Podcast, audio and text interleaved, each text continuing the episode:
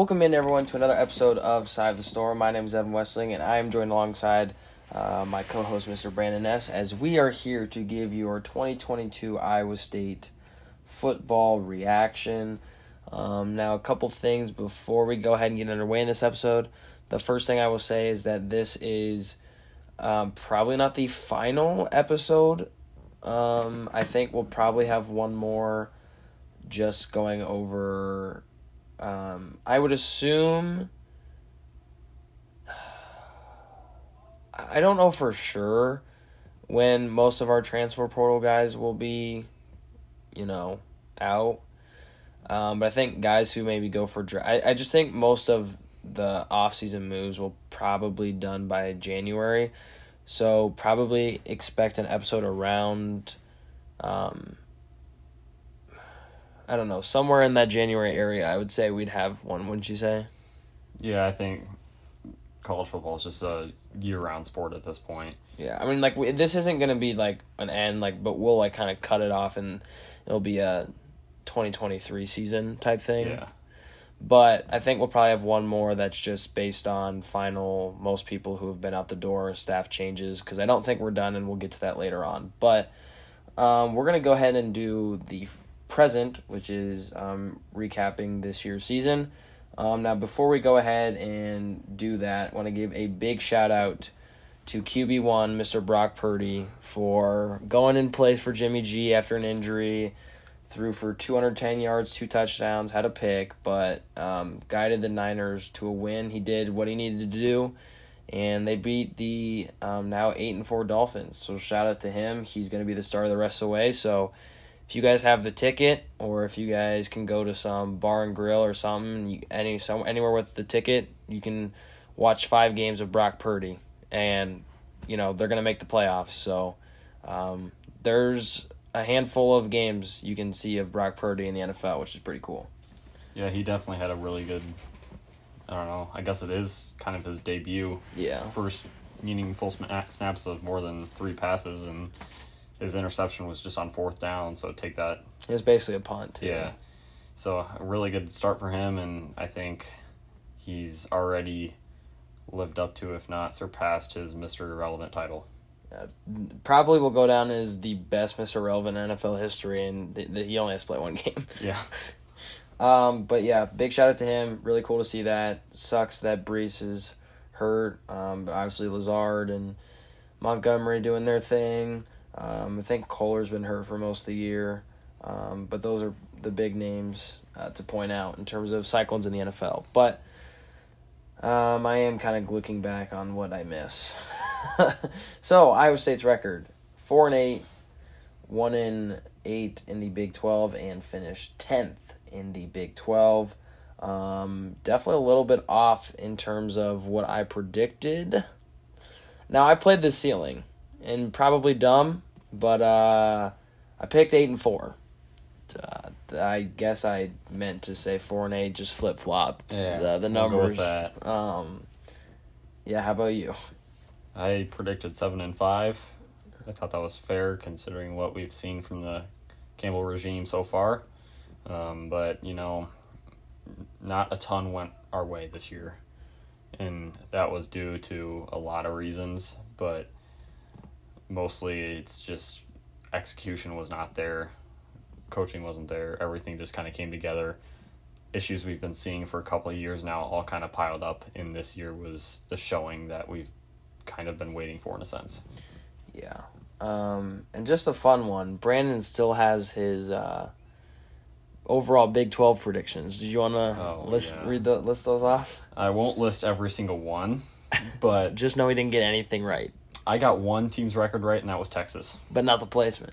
But that's not a huge deal. Correct. So I mean, I had Oklahoma first. They went six and six.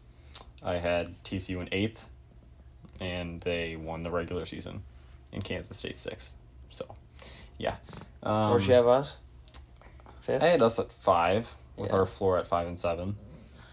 Uh, well. So I guess I need to recalibrate expectations every year and just put floor at three wins. And I love how we we came in and this was like, hey, have no expectations, but we expected a bowl game, which at this point under Campbell shouldn't be a huge thing, but yeah, it was a weird year. Um, so not a lot to say in terms of that.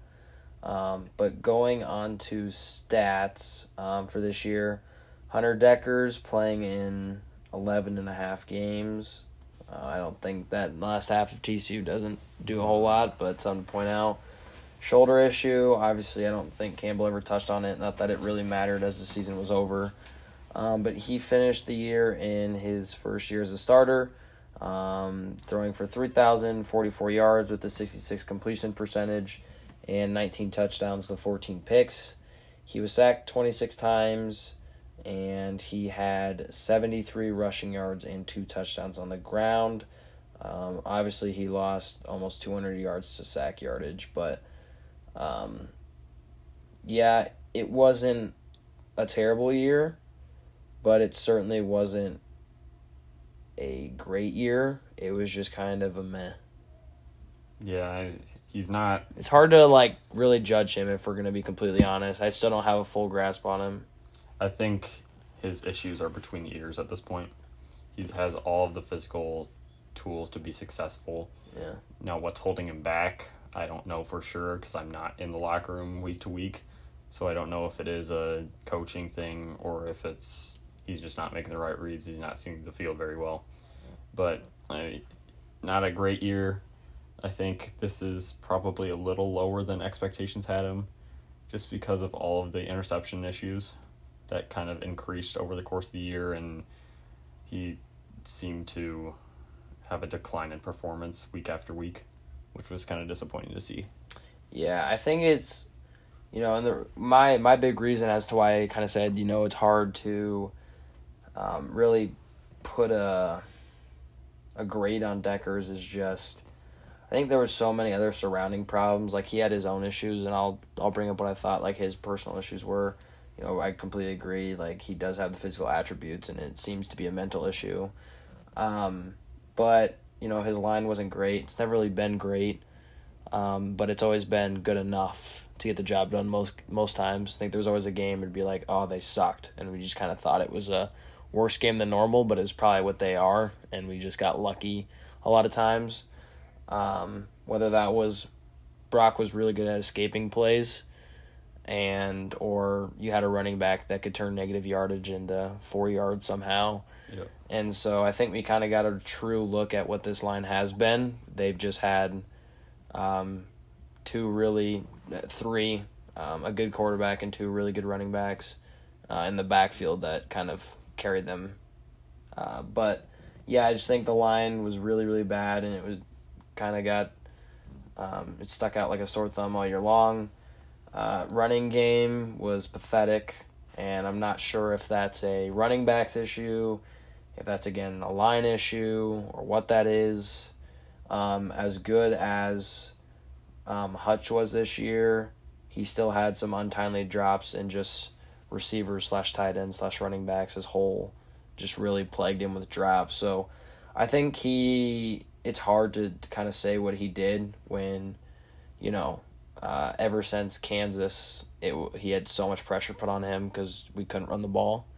Um, but at the same time, it just felt that his pocket presence and progression across the field never got any better better over the course of the year, and um, you know the pocket presence. I feel like there was some sacks that could have been avoided if he just left the pocket or threw it away, um, and then what my probably my biggest knock. Well, and also I think seeing the field sometimes was he kind of uh, kept his eyes on receivers too long, which led to some picks. But my biggest knock, and I think it's one that's not maybe talked about a lot. I think he tried to throw the ball way too hard, especially on underneath stuff. And I'll make a comparison um, to the Chargers because that's just who my NFL team is. So that's like the best analysis I can give you. Uh, the difference in drops between um, guys like Keenan Allen and Mike Williams under Philip Rivers compared to Justin Herbert was completely different. Where Herbert has a much stronger arm and threw the ball with a lot more velocity, and Rivers was like an accuracy guy, and that's a very good comparison to Brock and Dekkers, where Brock was an accuracy guy that never put too much zip on it, and I think accuracy was plagued by Dekkers, And now I'm not gonna go Chargers ran on you, but I don't think there's an actual issue with Herbert. But I just my, my my main comparison is that I do think part of the drops is an effect of the velocity on the ball. Not to say that they can't handle the zip. And there were some really bad ones where it wasn't like the Okie State one, Noel, or the Texas one, Hutch. Like some of those balls doesn't have anything to do with the velocity. But I do think some of the underneath stuff and drops wasn't completely on receivers and it'll get put on them. But I do think that Dekkers trying to throw too hard led to inaccuracy and drop balls, in my opinion. Yeah, he has, he wasn't incredibly accurate, but it wasn't a situation where he was just um, sailing receivers like you see with in Iowa City. Right. Um, so it's hard to really read this team right now, and especially going forward, because you're kind of caught in this position where, especially in this era of college football, do you look at a receiver or a quarterback in the portal? And I don't think we're there. Uh, I, I will say tell. though, I think it'd be hard going into next year and say it's not a competition. I don't think you can sit here after this year and say, yeah, Dekkers is our guy for sure. And that's not. I'm not trying to put a knock on him. And again, I think there's surrounding cast issues over the course of the year, but the team went four and eight, and I'm, I want to look up. Hold on. Team stats on like points per game. 20 points per game, and a lot of that was inflated by games one and three. So, I mean, like, I'm not trying to go after him, but at the end of the day, you know, when you're the quarterback, like when you do the good things, you're gonna get all the praise. When you do the bad things, you're you're gonna get you're gonna be like the first on the chopping block. And I'm, I'm like sorry to Hunter, but this is where he's at right now. And unfortunately, like he's the guy that led this that that that group and uh, week in and week out they just couldn't get stuff done. They had good yardage. Um, I can get you total yardage. One sec. Um, offense. 370 yards per game, but only 20 points. And again, a lot of that was inflated like down the course of the year. Like the Texas Tech is your perfect example. They had over 420 yards of offense and 10 points. So at the end of the day, he led a group that just could not convert and score. So I mean, I, I don't I don't know how you can't look into next year and you know I don't know what a guy like JJ Kohl would do, and I think we saw Rocco a little bit, but it's just kind of I don't think you can sit here and say this is Dekkers' job right now. Yeah, and it's not necessarily that we don't have the talent. No. So it's an easier fix. I don't even know if I want to say easier. It's a different fix than we've had in the past, where you just don't have the guys that can compete for a Big 12 title that you're looking for if you want to be optimistic on the yeah. future. So I think when you have a guy like JJ Kohl coming in, and you have Dekkers who had a what 19 to 14 touchdown interception yeah, it's I mean, it's a competition. Yeah. Um, and that's not a bad thing in any way. I think that brings out the better of everybody involved. Yeah. But at the same time, do you want to start a freshman out there and go through a lot of the same growing pains that we saw this year? Yeah, I don't know. So it's a it's a difficult conversation that's going to have to be made here. Yeah, I didn't. I just kind of thought about this idea now, but you want to go through a, a letter grade by position group. Sure. Quarterbacks, I'll give like a C plus. Yeah, B minus C plus is probably where I would put them at. Yeah. I think, yeah. I mean, the other quarterbacks hardly even played fifteen. So like, it's more of a Dekkers grade, but moving on, it's it'll be more of a position group as a whole. Correct. Um, so we will move on to the next position group, which is um, it, it was what it was. Um, the running backs, so Jirehl Brock, 99 carries, 445 yards, and three touchdowns. Cartavius Norton, 87 carries for 312 yards, two touchdowns. Deon Silas, 271 on 60 carries for three touchdowns. Elias Sanders, 47 for 197, zero touchdowns. Um, I am still a huge advocate for if Jirehl never got hurt this year, I think this team without a doubt makes a bowl game. Um, and I know there was huge issues offensively, but even with as bad of the line as it was, I think Jirehl could have gotten a yard against Tech. I think he would have been able to run the ball effectively enough to beat Kansas. I think he would have been able to help us pull away from Okie State and maybe even K State. And I know we're playing the whole what if, right? And not all those games go your way, but a lot of the losses were an impact of we couldn't run the ball. I think Kansas, Kansas State, Texas, Oklahoma State, and Texas Tech are five games that, in my opinion, if Iowa State had a mediocre run game, I think you win probably every single one. Because in in every single one of those games, you had one play, even as bad as as of days that those were, you had a, had one play that could have won you the game, and Iowa State couldn't convert those in any of those games, and so it's like Iowa State, even as with as bad a performance and how terrible the run game was, they were still in the game because of their defense. So I think if you have Jirehl Brock completely healthy the entire year, Iowa State could have won nine games and finished like third in the Big Twelve. I think they were in the position to win a lot of games, but one score has kind of been the story of Iowa State for a long time. Yeah. Um, especially under the Campbell. So I don't know if, uh, yeah. I'm not saying you win all those. I'm just saying, like with those being one score, and like I'll kind of do a, a you know recap of those. And this isn't necessarily offense, but three missed field goals against Kansas. Um, K State, um, defensively, you know, they gave up a huge broken play to Phillip Brooks, and that's their only touchdown of the game. And yeah, um, but that's not an offensive thing, so I'll go back to offense. Um, you know, Hutch dropped a fourth and seven that would have put Gilbert in field goal range.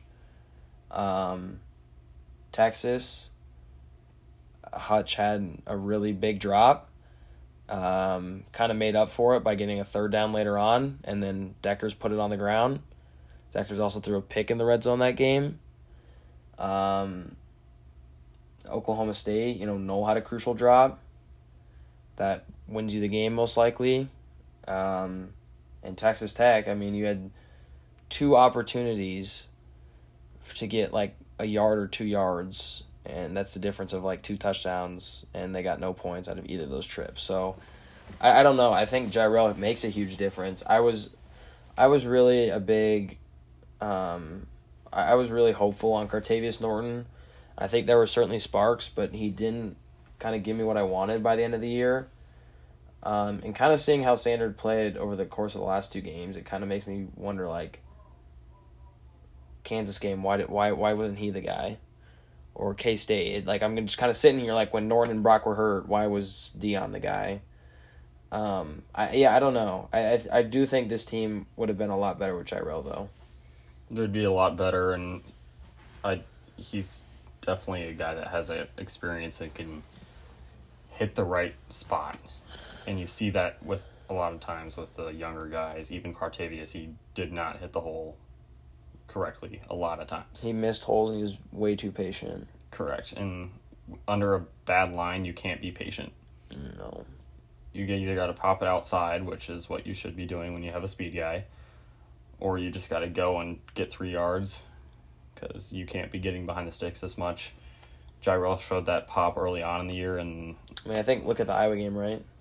yeah, I mean, and that's just so weird to me. Is how did we go from that ninety nine yard drive to this? I'm I, like I've sat and thought about that so many times. Dekkers looked like a poised veteran, and Jirehl Brock consistently held onto the rock and got enough yards against the Iowa defense, which is one of the best in the country. So I'll continue to sit here and be like, how the heck did that happen? And how are the heck are we four and eight? But yeah, I think that's really the running back room. Uh, again, I think we've mentioned this before, but really sucks for Jirehl that he um, waited his turn and was really injury plagued after a strong start. I mean, I think he had over 300 yards going into the Baylor game and ends with 445. So, really tough year for him. Um, and I think we just had too much inexperience at running back, and they weren't Breece Hall. So, or they weren't David Montgomery, right? Two guys that took over halfway through their freshman year. We just didn't have that in these guys. yep. I think if everybody's healthy, this is probably a B plus room, Yeah. but I might be a little harsh. I think it's a D plus group, and I, th- after the injuries, I mean, if you don't count the injuries, then it's better. But I mean, you got to count injuries. It is what it Yeah. is, and you couldn't run the ball, and that was the weak point of this offense. They could put too much pressure on Decker, so it's a D plus for me.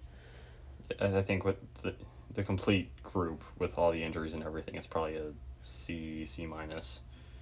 I think it's running backs are pretty much a product of your line, so it's hard to fault them too much for this.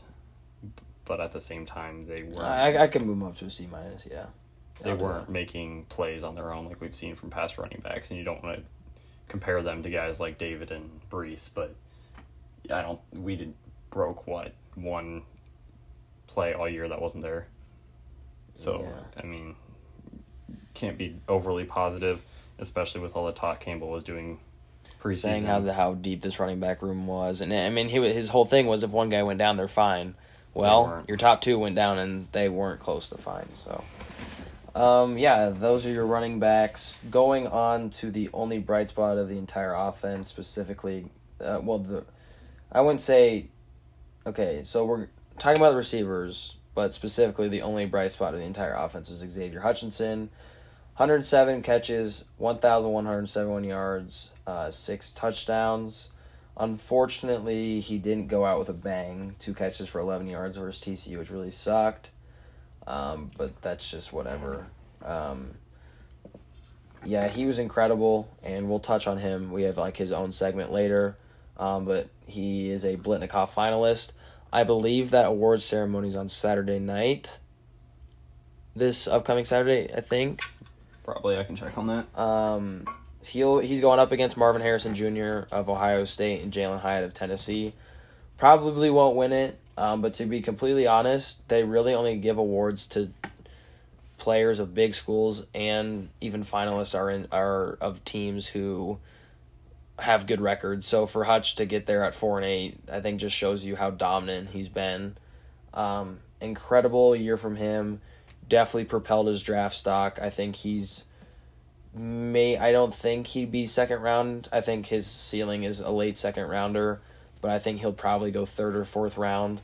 Um, and I think he'll be a guy that will be playing on Sundays for a while. Um, were you able to find December eighth. Is that right? That doesn't make a ton of sense. on Thursday? Yeah, that doesn't make sense. That might not. I mean, no, that sounds right because the semifinals were announced on the twenty seventh. Can you? What day was the twenty seventh? Sorry, guys. One sec. Um. Twenty seventh was Sunday.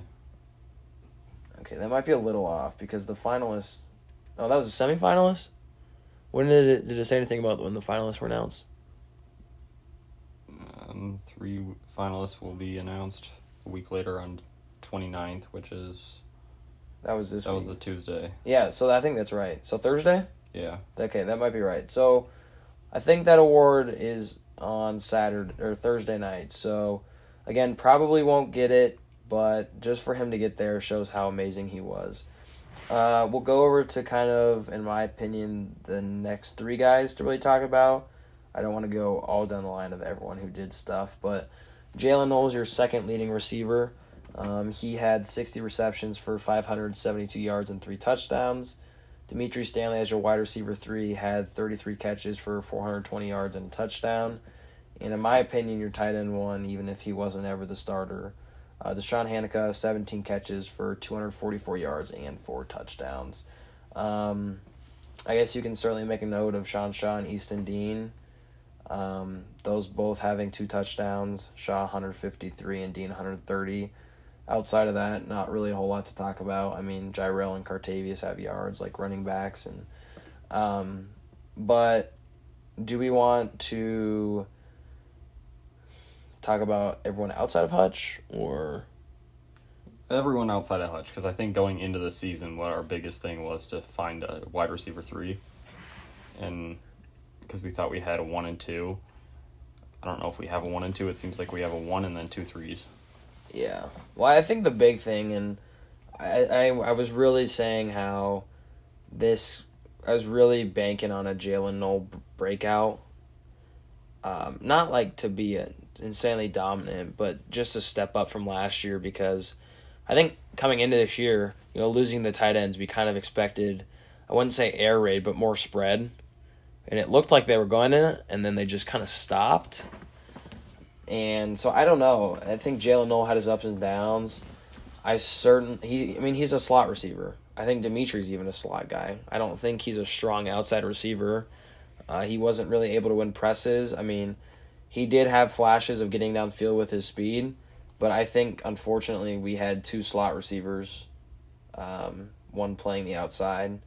Um, and I mean, really, Iowa State never really ran a whole lot of three receiver a lot of times. So most of the time, Noel was playing outside. So we had two slot receivers, primary playing outside, and we didn't utilize our best pass catching tight end enough.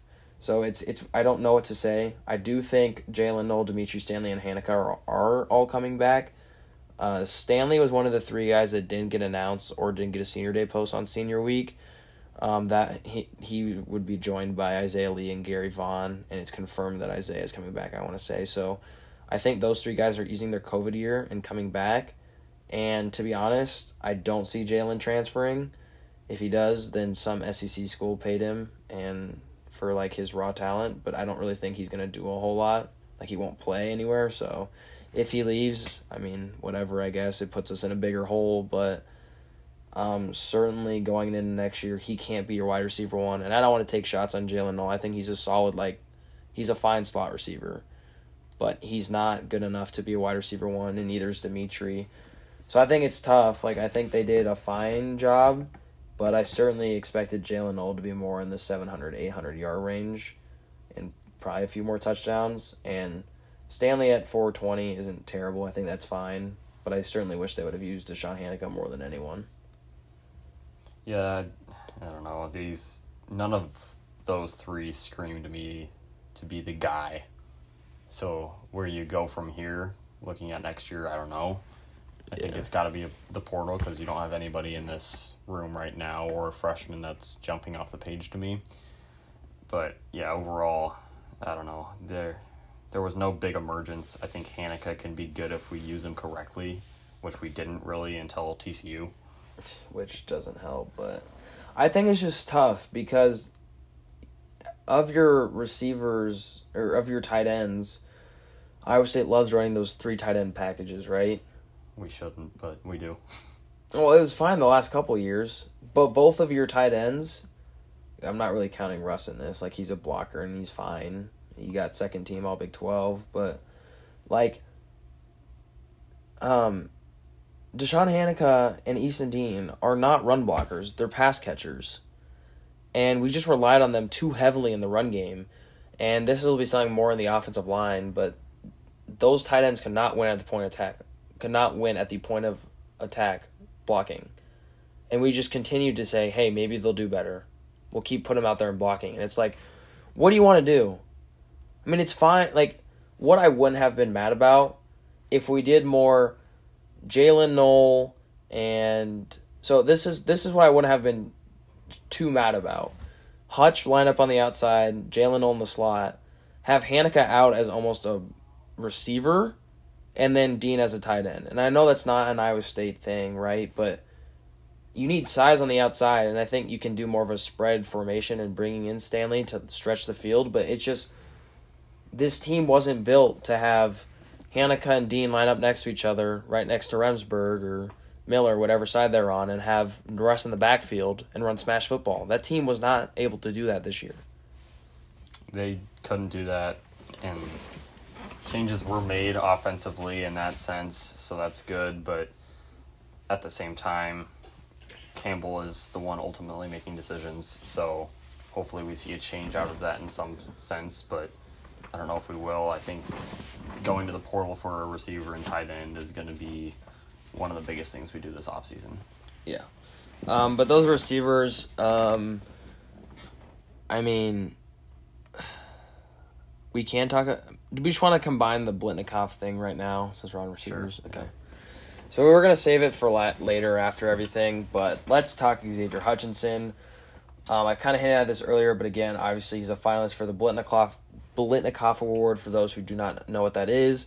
That is the award for the nation's best receiver at any position, um, just any pass catcher. Um, so a couple tight ends were semifinalists, but Um, always goes to receiver. Um, but yeah, incredible season. Just to kind of give you some numbers, when I looked at it la- or earlier in the week, he had about 35 more receptions than Marvin Harrison, 45 more than Jalin Hyatt. He had 20 more yards than Marvin Harrison, but about 100 less than Jalen Hyatt. And then he had six less touchdowns than Marvin Harrison and nine less than um, Jalin Hyatt. So he definitely won't win. Um, but if you're going to base off strictly, I think, you know, the argument for him was he single handedly carried this offense and it wasn't good. But he if he didn't if he wasn't on this team, I don't know how I could ever say that this team's averaged a touchdown a game. I mean seriously. And so I mean I, I think it's hard to give him that award with his stats, specifically touchdowns. But a guy like Jalin Hyatt, Jalin Hyatt runs in a straight line.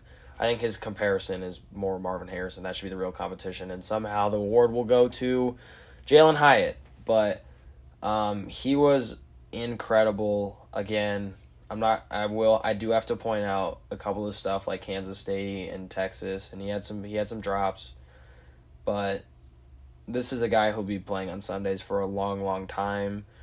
This is something that we can continue to talk about like down the road, just like looking back on him I truly believe he's probably the best multi-purpose tool at a receiver in Iowa State history. I think he had a lot of strengths in a multitude of different areas. Um, he wasn't as good of a jump ball guy as Lazard. Better speed, better route running. I mean, just look how he carried this offense this year. I, I truly believe Xavier Hutchinson is in the competition to say that he is the best receiver in school history.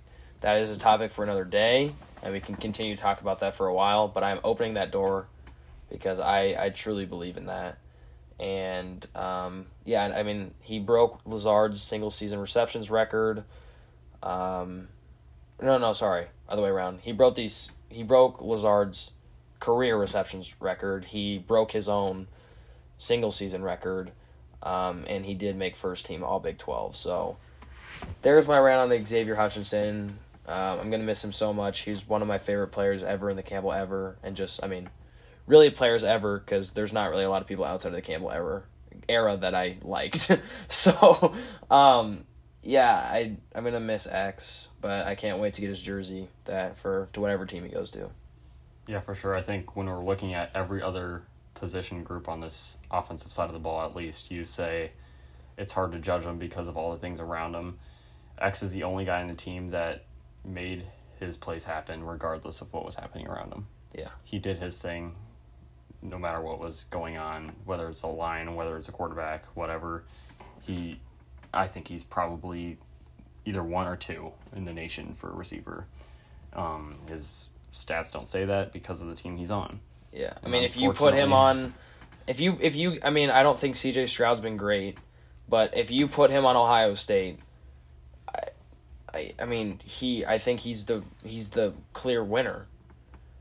And I think Jalin Hyatt's stats are just kind of skewed because he had 200 yards and five touchdowns against Bama, and he just kind of is so fast that he can just get behind someone, and it's like a broken coverage. Mm. But and that doesn't work in the NFL. So if you're talking who translates better, oh yeah, like Hutch will be a higher draft pick than Jalin Hyatt. I can guarantee that. Can I say he's a higher draft pick than Marvin Harrison? No, but I can guarantee he's a higher draft pick than Jalin Hyatt, and I think Hyatt's a junior, so he'll probably leave for the draft. And I will retweet. I will tweet that on Twitter and just sit here when Hyatt wins Biletnikoff and be like, "Yeah, the NFL knows who the better receiver is." Yeah. But it, it's this will be something that I'll talk about for sure later. But it just sucks because guys like Xavier Hutchinson, Will McDonald, O'Rien Vance, Anthony Johnson all came back and they didn't have to, and unfortunately, this is the rece- the season they were awarded with. But um, I thank Hutch so much for coming back because it was one of the only fun things about this team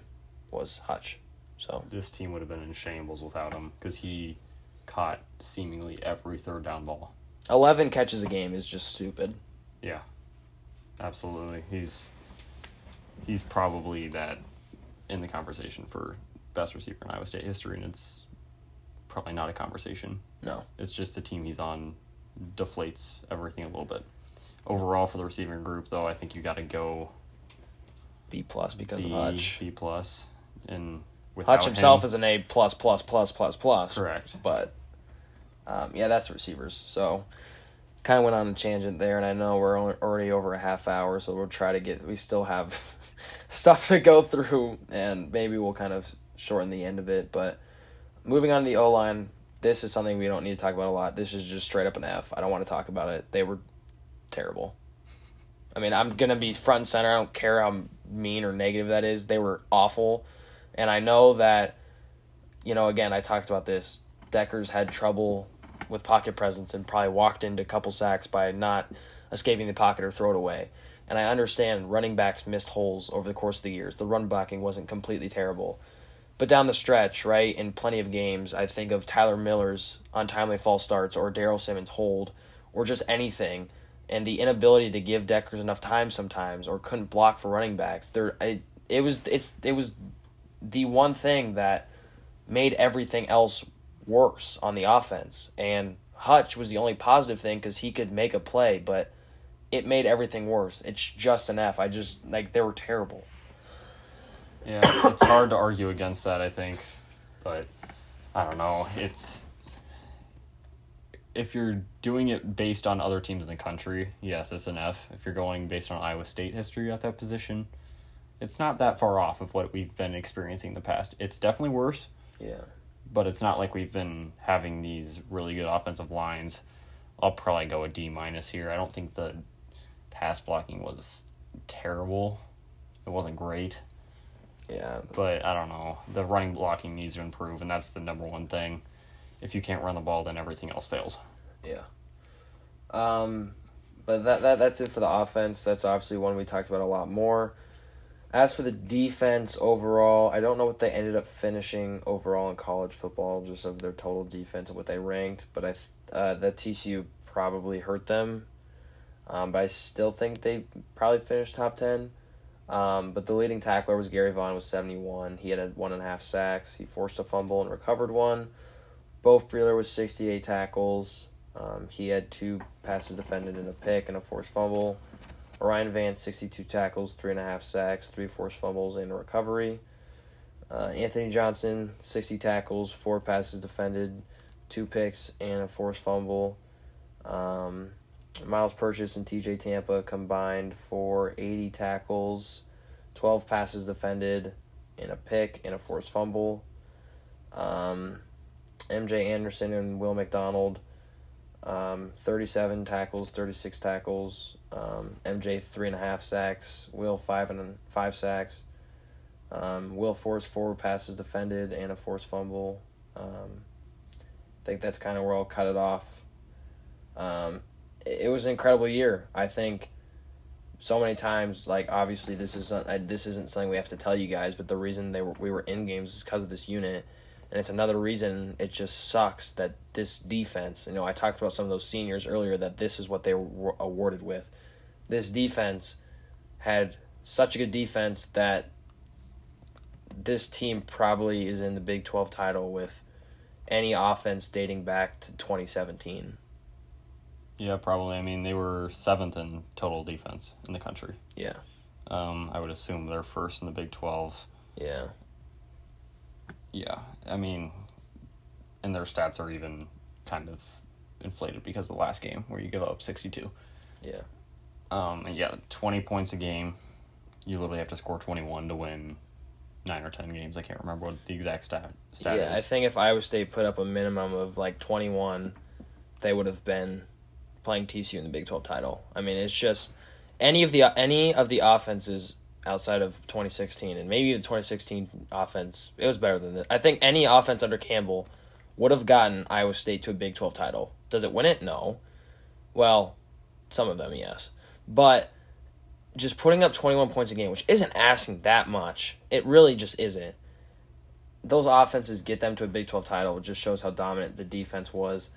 Um, so I think just kind of we'll do some headliners from each position group and this is probably a group that deserve more to be talked about, but you know we just kind of rambled on a whole lot about the offense, and I don't want to give you guys an hour long episode, so we only have like twenty minutes left. But um, we'll start with the D line. Um, the big ones, obviously, MJ and Will McDonald. Um, that the good thing for Will, um, again, tough one for him statistically to not get the sack numbers he wanted, but he is now the Big 12's all time career sack leader at 35. He got first team All Big 12 his draft stock probably took a little bit of a plummet, but I think scouts will find ways to look at this season and find the good stuff because he became a much better defender in the run game. Um, and he still showed ways to impact the game with four passes defended. Uh, and like I said, he was way better in run game. Um, MJ was really awesome to have, only for unfortunately one year, as he has entered the NFL draft. Um, but he was really good. He was a better run defender. Um, so those two guys were really, really good. Um, tough that neither one of them will be wearing cardinal and gold ever again. But yeah, and the biggest question we had for the D line going into the year is who's going to be opposite of Will. Who's going to step up for any? Yeah, correct. And MJ was great. Yeah, definitely. I think he stepped into that role probably game four, ish, and then really established himself late. Yeah, but I mean, he honestly, if you're just watching the games and don't look at the what people did in the past, what their hype is, what their NFL draft stock is, I think MJ looked better. Now, obviously, that's due to a lot of factors because Will's being double, double teamed constantly, but yeah. he had a bigger impact on the games. It looked like if you're just a casual fan watching the game. Yeah, I'd probably give the D line like a A minus, I guess. Yeah, I think the only thing holding them back was sacks and pressure. Right and that was kind of the story in the first four or five weeks is why aren't they getting pressure and sacks? Yeah. Um, as for the linebackers, I kind of told you the stats there. Um, Gerry Vaughn and Ryan Vance, the two ones I talk about. Um, you know, good year from them. I, I mean, I think overall, there's not really a whole lot bad you could say about the defense. Um, yeah, I don't know. I think just position grade is probably similar, B plus, A minus. I'd say it's maybe the weakest point of the defense, but it's not like it was bad. Yeah, uh, there was a couple of critiques early on. I think, I think outside runs, outside and... run games, and those jet sweeps that Baylor and Oklahoma really exploited were the biggest things. Yeah.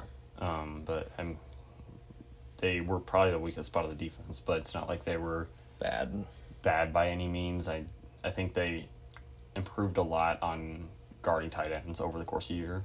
Yeah. Which is really good. It's not like the Big 12 is loaded with tight end talent, but there wasn't really any of those spots where you, we've seen a little bit in the past where you just have one guy go off over the over the middle on you.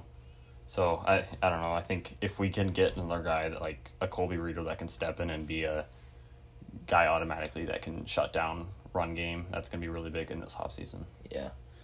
Um, moving on to what I feel, and I think Brandon can agree, was the best part of the defense um, and probably the group coming into the year that we were like, there's a lot of talent, and this was kind of the thing with the whole team, but the secondary specifically was like, well, it's probably going to be TJ and Myles, and for corners and safety wise, like Beau and AJ moves there, and like it's got potential, and it was great.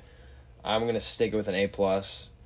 Uh, TJ Tampa, this would be something we'll talk about later, but I think he might enter the NFL draft I think he is an NFL corner. I think he, if he does leave this year, it's a little early.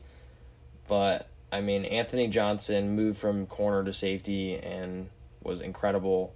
Beau was great in run support. Um, you know, Myles, they picked on him more. Um, sometimes he kind of struggled to get his head around. Um, but Anth or um, TJ was just absolutely locked down. Um, it, it was an incredible unit. It, it was great. It's hard to go anything other than A plus. I think it's the best defensive backfield we've had probably in Iowa State history. Oh yeah. With the DBs plus the safeties all playing at an elite level. There's only a few critiques you can even give them. I think it's just five turning around on some passes. Yeah. And that's nitpicking five passes out of the whole year. Yeah. So And that's kind of what we had to do with the defense, unfortunately. It's just nitpick, nitpick, nitpick. Yep. Um but, Special teams, real quick. Oh yeah, yeah. Because we need to talk about the kicking situation. If we can find somebody that's even a fraction of Mevis, Just get the best FCS or low major kicker, please, so we don't have to deal with this again. I mean, I just kind of sit here and look at. I mean, we're not asking you to do a whole lot, but we couldn't hit a 30 yarder to save our lives. It was ridiculous. We're just really streaky, and you randomly throw out the backup. And the Against last, Tech, and he goes one for three, and it, and I, you know, I don't know, but we're you you're you're asking these questions, and we can't give you a great answer. But what I can tell you is, I don't know what else kickers do in practice. And you know, Jace was like a four star, and and I know stars aren't everything, but it's like as a kicker, they kind of are. Yeah, and it's like we're not asking you to do a whole lot. I mean, your longest on the year was like a 46 and you didn't make it. So like you weren't like you couldn't consistently hit a 35 yarder, which was the biggest issue. So I mean, I don't know. Overall, he went 12 of 20 and Needles went 1 of 3. So it's just kind of I you know, as a team you go 13 of 23. I don't know what to say. Um Jace certainly lost. I mean, I think part of it's on the offense to get in the end zone, but at the end of the day, he lost the Kansas game. Um, so yeah, I don't, I don't really know. It's just I don't know how you can't have a better kicker. Um, I don't know. That's something you're gonna have to address, or at least bring someone in to do competition. I don't know what there should be any competition, but yeah, Uh, it's something that's easy to address, honestly. that's Kicking is something that translates everywhere. yeah. It's not that hard, even coming out of high school. It's not that different. The uprights are a little bit narrow, I think, but I don't know. It's kicking shouldn't be a thing that's plaguing this team, and there's got to be plenty of transfers out there that want to play at a Power Five. Special teams is probably around a D plus, I guess. Spe- yeah, they always are. Yeah, it's know. just our expectations were low for you, but holy f! I mean, it's the same story every single year. They didn't give up any big returns, which was nice, Yeah, I guess. but and then kicking took a step back. So I don't know. yeah, um, but that was stats. It went on for a while, but we're gonna do a quickly awards so we have enough time to at least give you a sneak peek of Manning, Andrews, and the portal. Um, again, as I noted, we're gonna have another episode on like staff and portal. So since we really were recapping, uh, I think we'll mention Manning and Andrews and the portal. We'll do en- enough to give you guys what you want, but then you guys will have to be back in about a month or so for that the the real one. But awards, comeback or not comeback, um, newcomer of the year, MJ for me. Sure, that's probably the same for you. Yep. Um, defensive, uh, yeah, defensive player of the year. Um, mine was TJ Tampa. I think I'm gonna go him and MJ at a tie. I think if you don't have MJ there, they just continually go at the left or whatever side he goes on. I think we're right side. Yeah, They just continually go that direction, and Yeah. that ultimately kills you and knocks out a lot of your run and pass defense. So I think I'm gonna split it between those two guys. yeah. Um, offensive player of the year is not a question. X. I mean, that's yeah. Um, an MVP. Um, you know, for a while I was kind of like TJ because I just felt, how could you not give it to a defensive player? But at the end of the day, Hutch is a finalist for the Biletnikoff Award, and he single handedly carried the offense even though it wasn't good. So my MVP's Hutch. I don't think you can say otherwise. Yeah. Honestly, he's the only reason this team won. Four Two out of the four games. Yeah. Um, another thing to mention was Anthony Johnson and TJ Tampa were second team All Big Twelve. I don't want to completely attack, but no, I don't know how Jared Russ and Trevor Downing were second team, and quite frankly, Anthony Johnson and TJ got snubbed at first team. But that's what happens when you're four and eight team. It's kind of hard to put four guys on All Big Twelve. Um, three of those guys being the same side of the ball, but yeah, uh, those are the awards. So we have about 10 minutes to kind of go over Manning, Andrews, in the portal. So we started off. Tom Manning and David Andrews will not be coming back to the team in 2023. Um, it's it's probably more of a mutual thing, kind of. I That's how they always want it to be portrayed. They always say splitting or parting ways. Parting ways. Whatever. But- you fired him. You did, but at the end of the day, like I th- can't remember which one it, which way it was, but between Tom and Matt, one of them was the best man at each other's wedding, so they're close. And um,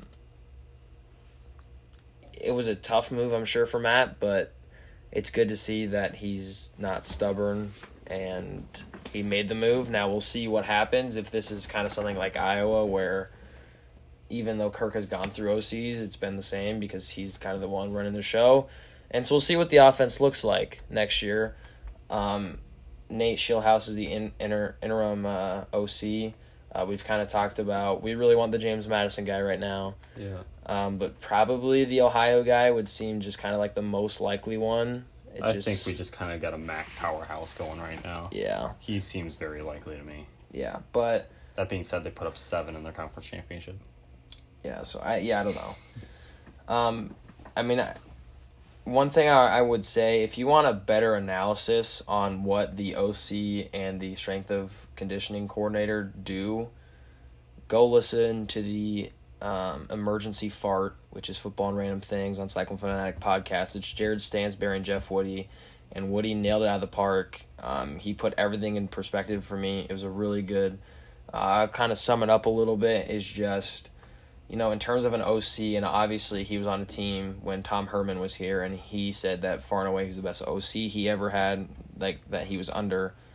Um, and it was just Tom Manning was really Tom Manning, Tom Herman was really good at telling players what you what's the one thing you need to do to make to give this play a shot. And it was something along those lines. And it like when he kind of talked about an OC was it's hard for an OC to really do a whole lot because if you have injured players or if like something's not working you can't just go say something because you're then you're going after your boss. And but at the end of the day um you just can't write off what the offense was. So I don't really know how to explain it. You guys saw it. It was just bad and it starts with the OC, so you you just got to get rid of him. You just need I think it's just you need a fresh start. Um, Iowa State wanted to do three tight ends and they didn't have the personnel and they were too stubborn to try something new. And so I don't again, I don't know if that's what Matt wanted and maybe Manning's just the guy that got the blame. But it, I, I'm just kind of hoping whoever the new OC is, just a fresh look, a fresh offense, because, you know, it would have been it would have been one thing to lose the games and they were close and they were fun, but this team was just not fun to watch and it sucks because the defense was awesome, but that offense just made Saturdays miserable. It's not a great thing when you're looking forward to punting the ball back. But that's kind of where we are now. I Yeah. hope with these moves, you don't just get to the spot where you're blaming the coordinators. I hope Matt also look takes an internal look at himself Yeah, and saying what role does what role do I play in this because ultimately it comes down to him. yeah, He can overturn every decision that's made. yeah, Um, so I hope it's not a situation like we have at Iowa right now where it's you, they've gone through four coordinators in the Ferentz era and it's the same thing. If we run into that situation, that's going to be a really uncomfortable thing to have, especially where this program came came from and where it is now. You don't want to get stagnant, but you also don't want to get into a situation where you're at Nebraska firing a coach for going nine and three. yeah, and like seven and five, eight and four seasons is like legendary at Iowa State. If you go nine and three, you're literally have the best season in Iowa State history. yeah, So we're not asking for a ton. And that being said, this team very well could have won eight, nine games if Yeah. you have a have a competent offense. But Yeah, so and the Andrews one is probably one that's confusing. I understand that we're kind of a little confused. The best way I could say that how Woody described it was probably more of a cultural thing, not exactly results driven, just more of maybe things weren't going right. I, I don't I can't give you a good answer on that because I don't think anybody really knows a good answer on that. There's no way to really judge that because the only people who understand that is people in the doors. You can't really judge that because like the defense was really good, but the O line wasn't. Like D line specifically is what I'm talking about, and like strength and all that stuff. And it's kind of like how is this? How is the defensive unit good and the offensive line unit isn't? Is that's more of a that comes down to the strength and conditioning. Like, they prepare them, but then they just hand them off. Like they're not coaching schemes and everything. That's kind of down to the position coaches to figure out how to utilize that and and execute it. But I don't I can't give you a good one on that. But clearly didn't think it was doing a good enough job. or maybe he just needed something fresh. I don't know. Um, I, I can't say a whole lot on that, but um, that's kind of the short thing we'll do on Manning and Andrews. And again, we're running out of time here, so we'll quickly talk about the portal. Um, this is gonna we've we've tended about this plenty of times, especially because the season was going downhill, and we were just kind of like saying, "Hey, get prepared for this." Unfortunately, NIL is a real thing, and um, it's brutal for programs like us where we are not we don't have the money to really give some of these guys the money that they want and they deserve and there's going to be uh, teams that swoop in so i think some guys to look out for is tj tampa if he decides to stay in college was he's going to get some offers and maybe Beau Freyler um, or there's going to be like a random one right like craig mcdonald got pulled by auburn someone people are going to get pulled and we've already seen transfers happen uh, Deon Silas and uh, Mason Chambers, Blake Peterson are probably the three most notable ones. Zen Zen. Shut up. um, so yeah, and then obviously MJ left for the draft, and we'll continue to hear more news as we continue on. But um, you know, it's a real thing. We don't really have the money, so we got to hope some of these guys stay, and we can keep some of these units intact.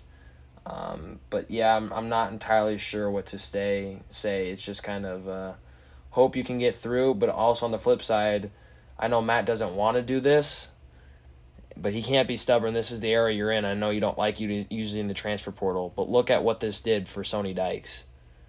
And so I'm sitting here and I'm just saying, you're gonna have to, you're gonna lose guys. So you're gonna have to. You can't just do MJ and Dimitri like you and Colby. You have to you have to make moves, and you're gonna have to get a good chunk of players. Especially in football, it's different in basketball where you can get a point guard and he can play right away. Yeah. Football, especially when you're a developmental program, you're going to have to find a way to adapt. And unfortunately, this is the way to do it because you're going to lose a lot of guys. And in some ways, that's not a bad thing. Yeah. You came off a 4 8 season. So if you lose guys, especially on offense, it is what it is. Yeah. In some spots, that's good. If you retain a ton of pieces from a bad team, that's almost worse than a fresh start with 40 new guys. Yeah. At the same time, if you lose, you're going to lose one or two guys on the defense, especially just because that's a better group that you look at and say that's a huge loss, and it is. But at the same time, we had a couple of those last year, and we were fine. Yeah. So you you have to be aggressive in the portal, just with the state of the program and college football.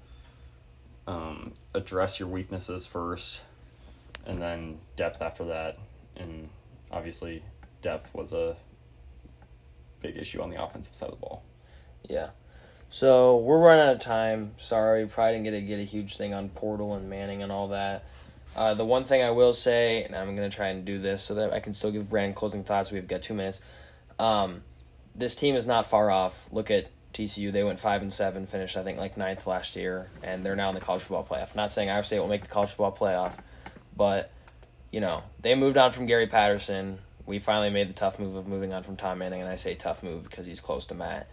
So Matt's starting to clean out staff, and if he can utilize the portal and he can, can retain some of these guys, I don't think it Iowa State's in a terrible spot. But any closing thoughts from you, Brandon?